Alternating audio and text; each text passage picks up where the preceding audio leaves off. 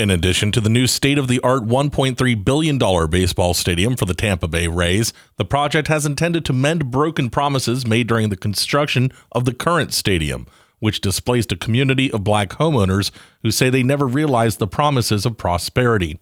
Queen Harris is a U.S. history teacher at John Hopkins Middle School and is concerned that any potential benefits may still be out of reach for many residents.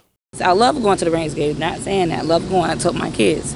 But I watched the process as a kid of people being um, put out of their homes or taken out of their homes and they got to go find somewhere to stay. And right now, you know how many people are homeless right now or they have to live with family just to make ends meet? It's difficult. So I don't feel like this is for the benefit for the people. It's probably for people that have money.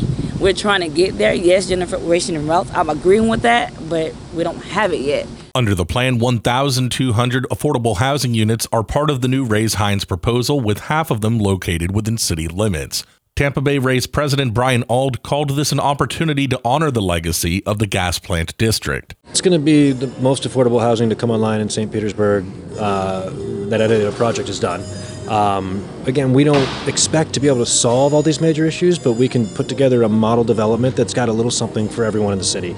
And um, well, we, we really are grateful for all the people who came out tonight and voiced their opinions. Dylan Dames is with Faith in Florida and said the problem is the expectation of turning a profit with affordable housing rather than offering it as a necessary public good. We need non market housing solutions. So we need to be putting up affordable housing that's actually at the benchmark where people can really afford it, right? So even though they have, you know, 1,200 units with six, 600 of them being on site, even though those are rent restricted, they're not rent restricted for people making less than twenty dollars an hour, which is the majority of like my service industry friends, right? That's baristas, you know, some like public school staff, even a lot of the black seniors we organize that are either on fixed income or you know just haven't really broken through in the economy.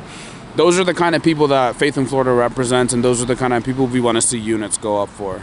About 300 of the units will be available for about 60% of the area median income and another 300 for 80% of the area median income, which is roughly 40 to $70,000 annually for a family of 3 or 4. While Dames feels this may be out of reach for families living in poverty, another $3.75 million will be set aside for employment opportunities and apprentice programs on site.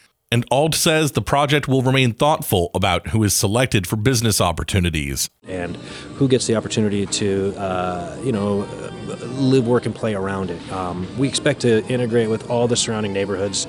Um, we couldn't be more excited to get it going. Um, but we also have to remind everybody this is going to take 20 years to come to fruition. And so please be patient with us. Please continue to partner with us. Please get excited with us. Um, we've got a lot ahead.